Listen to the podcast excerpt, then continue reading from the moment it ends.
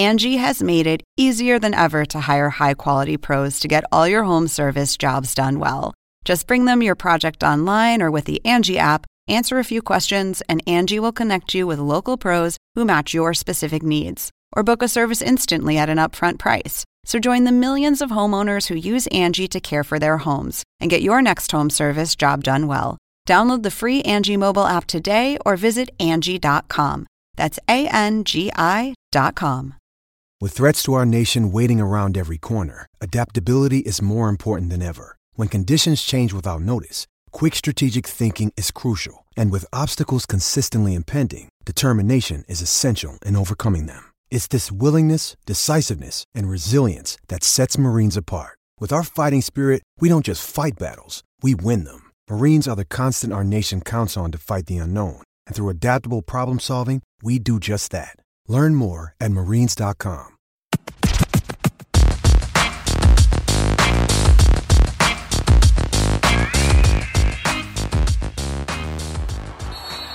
Let's see if the Suns can do a little celebrating with a W here.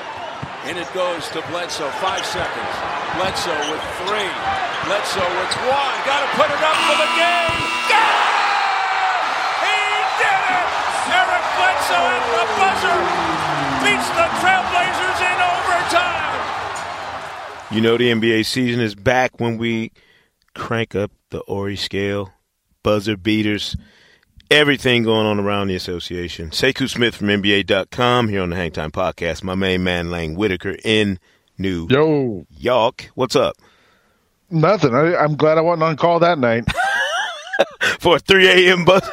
Man, Listen, if there's anything that tells you that the NBA season is officially back in swing, it's somebody knocking down a buzzer beater and one of us goons at NBA.com having to scramble up a post for the Horry scale. Um, I'm glad it was somebody else and not yeah.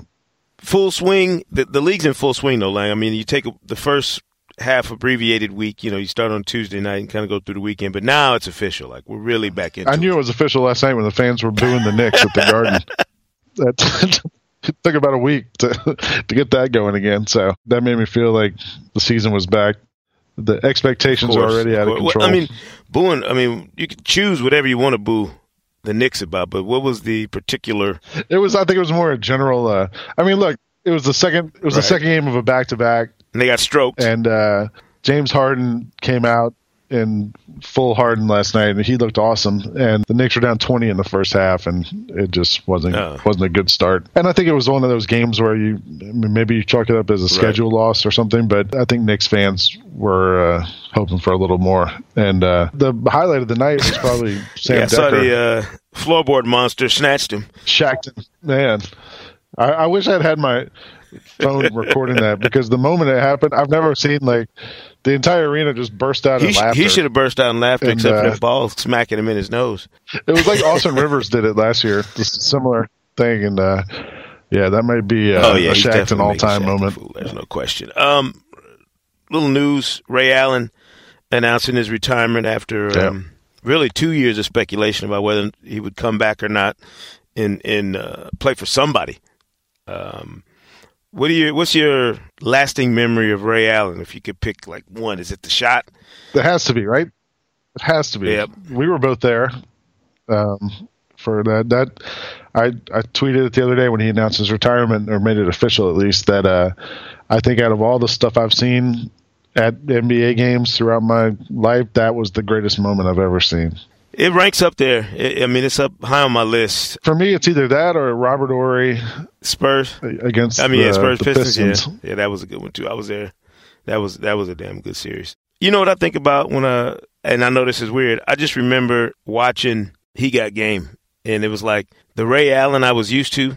I had a totally different feel for him after I saw him acting and and seeing him in that Spike Lee joint. I thought he was fantastic in the movie, hmm and then to see him late into his career, the way he worked at it and the way he stayed just so diligent about his, you know, showing up early, you know, during those finals, he was still showing up at four o'clock, you know, on game night and getting in on the floor before anybody else, getting shots up. We had a pretty good conversation. I asked Isaiah Thomas whether or not he thought Ray Allen was a better pure shooter than Reggie Miller. And, you know, I mean, it's Reggie's form is not nearly as pretty as Ray's was. Right. But Isaiah said he felt like if if Reggie worked at it, he could go out right now and outshoot Steph Curry if they got into a shooting contest.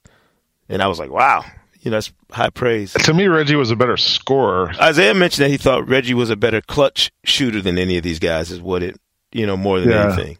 Well, I know, but I'm saying, okay, game six. look at. I mean, they did a thirty for thirty on Reggie.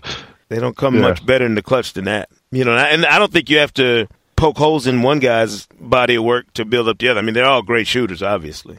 But it was just it was just interesting. You start thinking about the list of the greatest shooters we've seen in the league. And the funny thing about Ray Allen is early in his career, nobody was talking about him being a great shooter because he used to dunk on people all the time. He was like a great slasher early in his career. Mm-hmm. And when he was playing with my man out in Seattle, you know, he and Rashard Lewis, to me, that's when they really turned into snipers, when they were catching all those beautiful passes from Luke Ridnour and winning the division out there. You know, got to get my boy Rid in there somewhere. But, I mean, Steph's the standard bearer now, right? He's the guy that most people consider, even former players, consider the greatest shooter they've ever seen. well, apparently not all of them. No, I think I think their criticism of Steph is not about his shooting. I think it's about this idea that he's a great all around player. Right. Who's who's going to argue that Well, Steph? apparently Isaiah will. no, no, that, that was overblown. He, you know, No, I thought you said just Isaiah said that he. Oh, he was saying Reggie could give Steph a run for his money. yes, yeah. Okay. He said if he worked, if he went out and practiced, he could give Steph a run for his money. But I, who who doesn't think Steph's at least one of the three greatest shooters they've seen? Yeah, I don't know. You know I Nobody. mean? Nobody. Steph's. I mean, think about the number of threes in 18 years, 1,300 games played. Ray Allen had almost 3,000 made threes, 2,973. Steph's got 1,610, and he's only yeah, and he's only 499 games in. I mean, seriously. Steph's in the prime of his career. He's like Yeah. just now in the prime of his career. One other, I just had another Ray Allen Mm-hmm. memory that popped in my head. Two years ago, I guess his last playoff run with the Heat, I was in Miami covering their series, Mm-hmm. and there was one of the games against, I don't remember who, it must have been Charlotte. First round game was a blowout. Jefferson. Hibbert got hurt, and uh, not Hibbert, um, Al Jefferson got hurt, and uh, one of the games was a blowout, and so they the Mm-hmm. rotations were all messed up, player rotations. So some guys got to play a lot, some guys didn't. Anyway, in the locker room after the game, I went in there, the Heat locker room, and was talking to a couple guys, and a few minutes later, uh, Ray Allen comes in just drenched in sweat. And he hadn't played his normal minutes in the game, so he went as soon as the game ended and rode a bike and ran on a treadmill to to make sure he got the correct amount of machine. for himself for his correct amount of work in because he he said he wouldn't feel right if he didn't do his, his exact you know his OCD workout schedule he had. So I, I I don't think I'd ever seen that before though. A guy, you know, one of the main players on the team go run on a treadmill when the game was over. Rex Chapman told a, a great story. He said he saw him in Vegas months back, and he said he walked up to him and like kind of grabbed his arm and was like, "Man," he's like, you know, like how tight his mu- mu- muscle was, and I was like, "Man, you look like you could still play." And he said Ray Allen looked at him dead serious, like, "I can." so apparently, he just didn't want to, and, and that's what uh, brought upon the retirement Yeah, again, talking about Steph, I'm very interested to see what wrinkle he adds to his game this year. Because Steph has come back year after year, really in the past, what, three, four seasons, playing even better than he did the year before. He's rolling already this year. I mean, mm-hmm. on a, under much different circumstances, but I would say he's more than just a three point shooter. To me, his game is a little deeper, you know, goes deeper than just him being a great shooter. I, I feel like he's he's added some other wrinkles that are impressive mm-hmm. and that have made him even more dangerous. With that in mind, Lang, let's unveil the latest and greatest new wrinkle on the Hang Time podcast here. Uh, our weekly visit with the smartest man in basketball, and some people would tell you the world, John Schuhmann and his Schuhmann stack.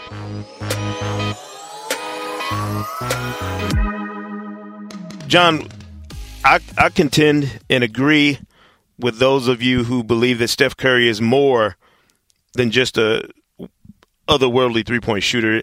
What's what's been the the best wrinkle you think he's added to his game the past couple years? It's definitely you know his ability to finish at the rim. You know we saw it the other day um, when he had that 23 point quarter against the Blazers. I mean, he had three threes within about two minutes, but he also had three layups in that same sort of sequence, and two of them were and ones, you know, through contact. And if you look at his numbers, you know, he, he came into the league as a great three point shooter, and his three point percentage has sort of hovered around 44, 45% his whole career. It hasn't changed much. But if you look at his first five seasons and then you look at his two MVP seasons and you look at his field goal percentage in different areas, the one where it really jumped was at the basket. It went from 59% in over his first five years, which is just a little below the, the league average, to 66% each of the last two years. And last year, that was second among guards that took at least 200 shots uh, in the restricted area. The year before, he was third among guards in the restricted area. So that's the big difference for me, and I think it makes him that more dangerous. And like, obviously, you want to run him off the three-point line, but if you do that, he's just going to attack the basket, and he can finish there just as well. And basically, at this point in his career, a layup for him is, is worth about the same as a three in sort of a points per attempt number. You'd notice it too. Like he's really good at finishing around the basket. You know, you have guys like Kyrie Irving and maybe Damian Lillard, guys that you see make circus shots, but you know Curry's better than both of those guys in finishing at the basket, uh, according to the numbers. Well, John, Sekou asked me to try to poke a hole in your argument, and um, you know, you come at the stat king, you best not miss. so I, I'm reticent to do that. I will say this: I'm looking at your chart in your column on NBA.com on on Steph Curry finishing at the rim, and thus far this season, he's 11 for 19, 58 percent, which is that's the league average, right? Yeah, yeah. so maybe he's not that good. Well, that's just like 19 shots. That's the best I could come up with. I'm sorry. so yeah, as much as I love the numbers, I, I know not I know enough not to look into them too deeply after four or five games. There's a few things that you can look at and say, okay, this is something different. But uh, at that point, you know, shooting numbers that especially are are going to bounce up and down the first right. few weeks of the season. And the one thing I will say, his ball handling has obviously gotten better over the years, and that allows him to create space and create more threes for himself. Like his three point volume has gone up, even though his percentage hasn't gone up. And obviously that's made him a better player. So he's a more dangerous shooter from three just because he can create more space for himself in one on one situations, you know, step backs, whatever step to the sides, those types of things. But you know, the finishing at the rim, I think, is sort of an underappreciated part of his game. And like I said, he's he's one of the best guards at getting there, and he's better than a lot of big men at shooting in the restricted area. You know, part of that is big men are, are shooting against big men, but he's getting some fast break layups thrown in there. But uh, like I said, I think it's really an underappreciated part of his game. John Schuhmann, rocking with us here on the Hang Time Podcast. Appreciate it, Shu. Anytime, guys. Thanks, John. As you mentioned, Lang, three, four games is not a, a, large enough sample size to really base too much of a lasting judgment on. But we are officially over a week in to this NBA season and helping us take a look at that and reflect on a little bit of what we've seen is our main man, Howard Beck of Bleacher Report. Always glad to hear his voice, read his stuff. Bex, what's happening, sir? What's happening, guys? How are you? Good, man. Good. This this NBA season is toe deep, of course. So I mean, I don't want to, I don't want us going crazy here. It's not time to talk about who's going to win the MVP and all that stuff. But what are your first impressions, just of what you've seen um, in terms of the teams and maybe players that, that are sticking out to you for whatever reasons? I want to start with the Cavaliers, the defending champions, because one, we've all been fixated, understandably, on the Warriors and the Durant element there and all that stuff, and then Westbrook. I want to focus on the Cavs just because on opening night, I just thought it was really impressive the way they came out. And I know people that think like you shouldn't necessarily have to be impressed with the defending champions, right? But there is certainly a history in this league and I guess certainly my experience covering the Laker championship teams of Shaq and Kobe, where you see these hangovers and where guys get a little complacent, and you know if you don't change out a lot of pieces and you don't bring in a lot of fresh blood, that there's just this sense like, well, we did it, and then they got to kind of ramp themselves back up again. But they came out opening night, and then this first week just on fire as if they had still had something to prove, which is what we saw with the Warriors after their championship, and then they went on to win 73 games. So I like seeing that. I like seeing LeBron, who's going to be 32 in December, has been written off as being well. This is the year slowing down, or this is the year Kyrie has to take over. I loved seeing him just absolutely dominating not only on opening night, but he's been averaging nearly a triple double through the first you know uh, week of the season. Um, so that's been cool. I, I, I like that you know, everywhere else, it's kind of a mishmash. It's, it's like Chicago is way better than I think most of us thought they should be, mm-hmm. but it's four games in. The Pacers are way worse than we all thought they should be, but it's four games in. There are some warning signs, you know, in, in a few places. Washington, I think, is probably a little bit nervous, and the Knicks Knicks fans are certainly freaking out already. they were booing last night at the Garden. Anthony Davis, poor Anthony Davis. Like, yeah. can we can we start like a GoFundMe to get Anthony Davis out of New Orleans? It's tough in a few spots out there, and and while it's fun watching Westbrook just tear everybody up, yeah, he, he can't do this for the whole season. Like there's, I, I mean, we should never doubt like that guy's energy and fire, but um, this is not a sustainable formula for the Thunder post Kevin Durant. Here's the thing: I, I, I agree with you. It's not a sustainable formula, but but I I think he can do it. It's if he can pull this season? off for the entire season, don't you think we have to give this guy the MVP? I mean, I I don't want to I don't want to say the MVP already. I am ready. Uh, the way he's playing has been the most exciting thing this season to me so far. And you tune in and you watch these games, and you're like, you know what you're going to see. You know he's going to just play like a man possessed for, for every second that he's on the court. He's dunking on DeAndre Jordan and Blake Griffin, and he's flying up and down. And um, I, I, it's unbelievable for me to watch him play like this. And I, I mean, is it sustainable? I guess that's the real question. It, probably not, but you know, as Russ says, why not? Like, why? why I yeah. think it might be worth watching. I want to uh, get my John Schuhmann on here for a second, but I was looking up usage rates, you know, the other day. You know, number of possessions used, and, and you know, so three guys in NBA history have ever had a usage rate of 38 or above, meaning using 38% of your team's possessions while you're on the floor for a whole season. And it was, you know, Kobe, I think, in 05 06, and they lost in the first round, and they were like a 45 win team. It was Jordan uh, in 86, 87, and I think they were below 500 that year, lost in the first round. And then Russ himself, uh, the year that Durant was out most of the year with the foot injuries, Russ had a, a usage rate of around 38, and they missed the playoffs with a 40 with 45 wins. So like that's that level has happened, but that's 38. He's up over 40. you know, and Sam Presti didn't go out and acquire Victor Oladipo and Sabonis and some of these other guys and, and give you know Steven Adams this big new contract for them to just kind of stand and set screens and watch Russ go off. Like those guys are going to have to like start to to be part of this right. on a little higher level. Like they need some balance. They need some equilibrium in that offense. Yeah. And I think that they'll get there eventually. Maybe this is what Russ feels like he has to do to get them going uh, and to give them confidence that they can still be uh, a great team without Durant. But man, at some point there's got to be a little bit more balance. For, for, what it's worth, including last night's game, Russ's uh, usage rate is at 43.8 percent right now. So no way he sustains that. It's only going up. No yeah. way he sustains. Russ is not the only guy, Howard, who is lighting it up. Though I mean, we've got Russell Westbrook averaging a preposterous, and I and I say that again, a preposterous 37.8 points per game. DeMar DeRozan averaging 36.3. Damian Lillard at 32.6. James Harden at 31.8. And the aforementioned Anthony Davis at 31.6. I mean, it's early. Everything is, you know, parked in that, hey, it's only three, four, five games in. But is it strange to see so many guys putting up these monster numbers, chasing triple doubles?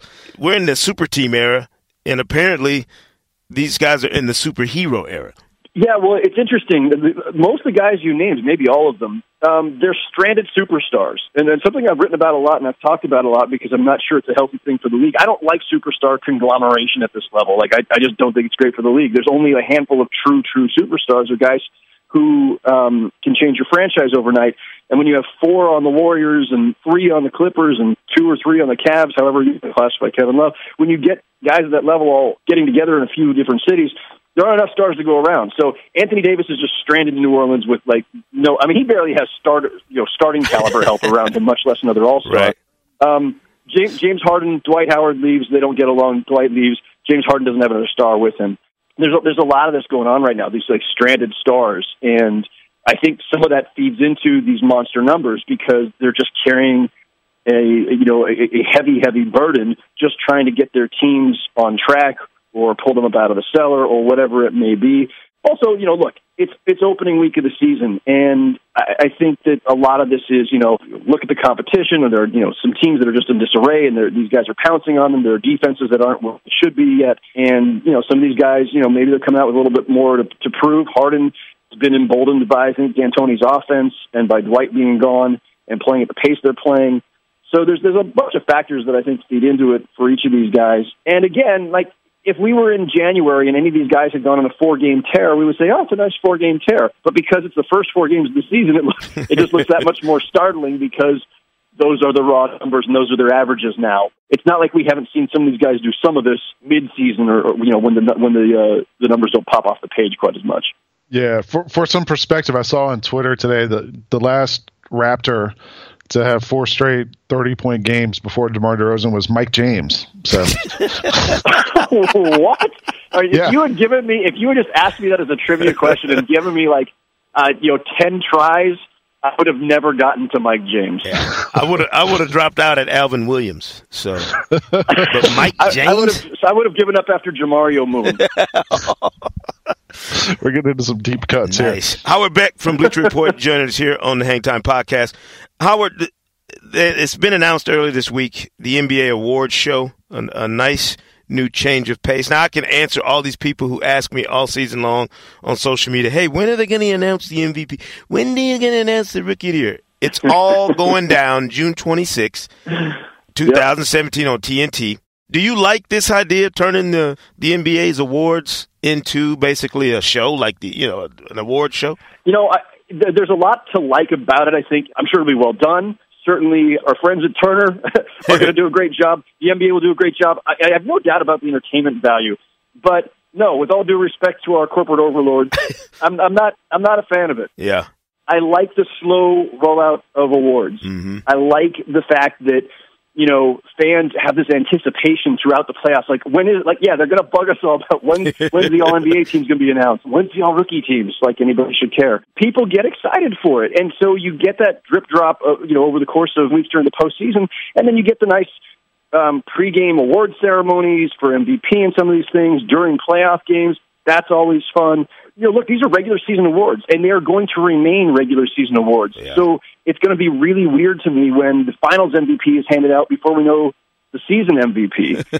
And the season MVP may be a team that got knocked out in the first round yeah, right. or lost in the finals. Like, it's going to re- create some awkwardness that in it might be its own entertainment factor. But I've liked the way we've had it for years, where you can debate these things as they come out. Mm-hmm. Um, and and and they're one at a time everything else is going to be eclipsed by the MVP on the night of the awards show. Like we're going to forget about everything else. We're not going to have any time to like debate, discuss, you know, the vote breakdown and and who got hosed and all this uh, because it's going to be all in one night. So no, it's I'm sure it'll be well done.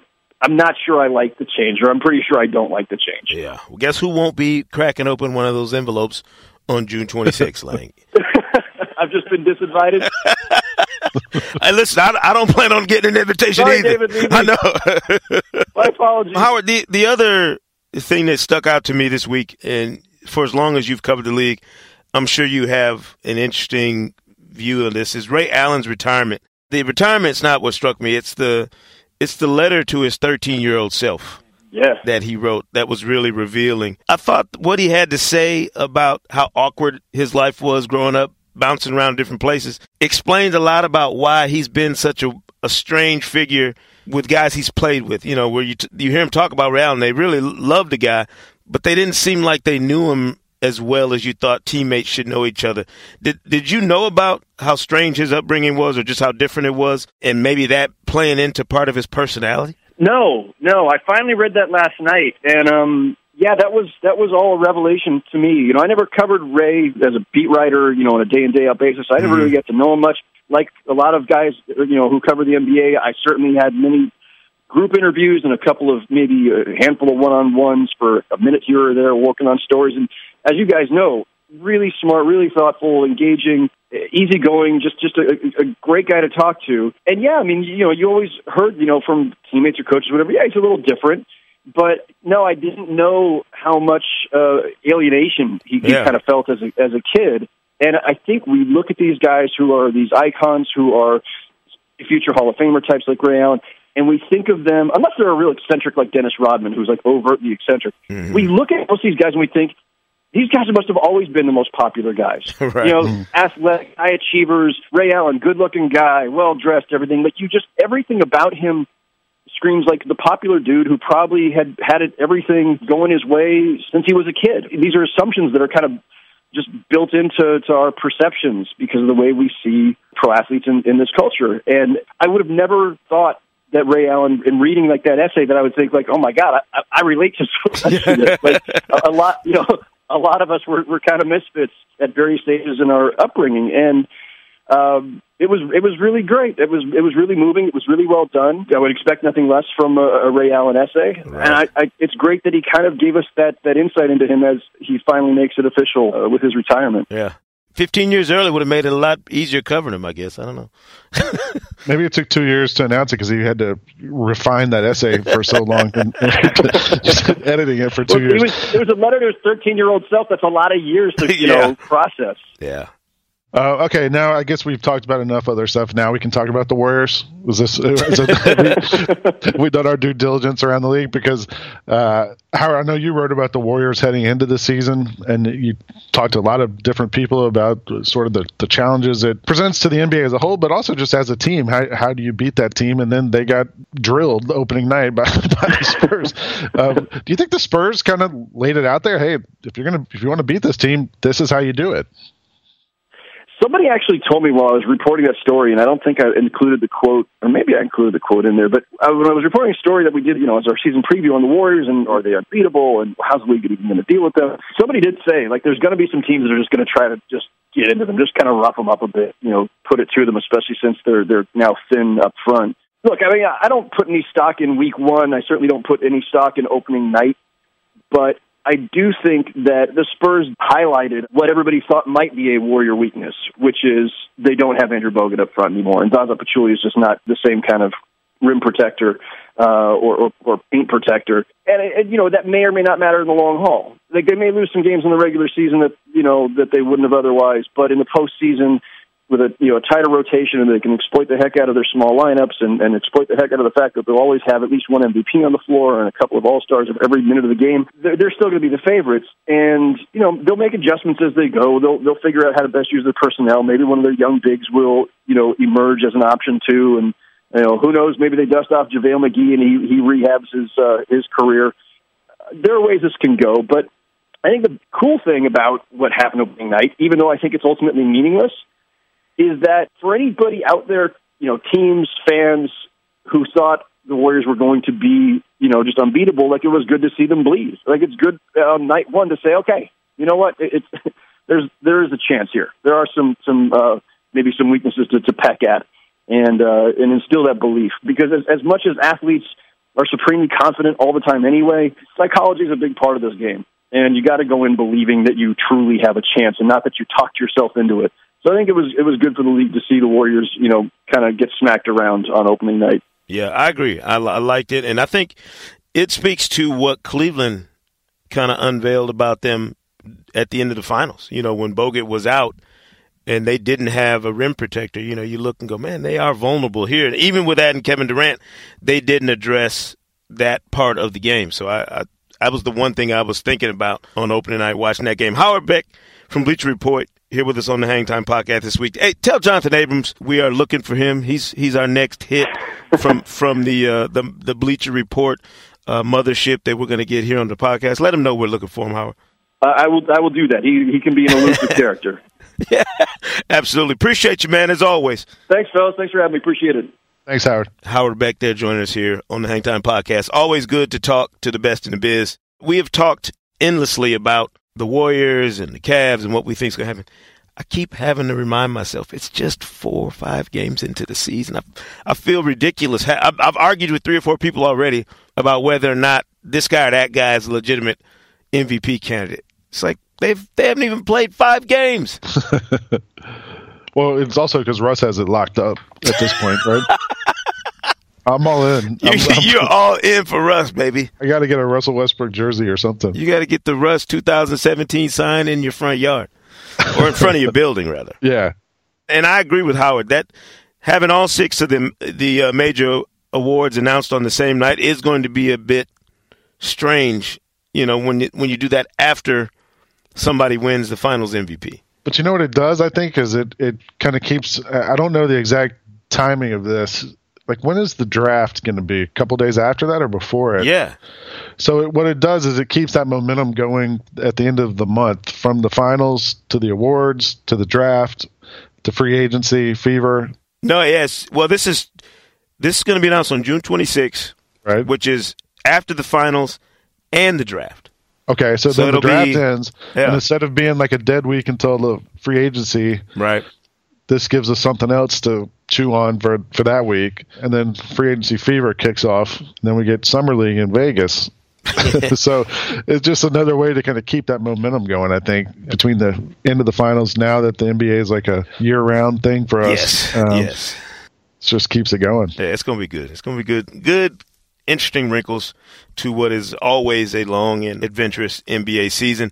On NBA TV every Thursday, 10 before tip, 6.30 to 7 o'clock Eastern. Make sure you check that out. And as always, uh, subscribe to the podcast on iTunes, please. Be sure to leave a review talking about how fantastic we sound and uh, how interesting and wonderful these uh, these episodes are. Please yeah, do that all these podcasts they say leave a review, but they don't ever say just leave positive reviews. I don't want other reviews. Just yeah, leave, I don't either. Leave good stuff. Can we delete the negative ones? I don't know. We have to talk to somebody about getting rid of that stuff. New episodes every Thursday this season on iTunes and certainly here. Uh, you can check it out on NBA.com. The Hangtime Podcast. We appreciate our guests, Howard Beck joining us and John Schuhmann dropping in with the Schuhmann stat of the week. That'll be a recurring monster here um, on the podcast. We will see you right here next Thursday on the Hangtime Podcast. Later.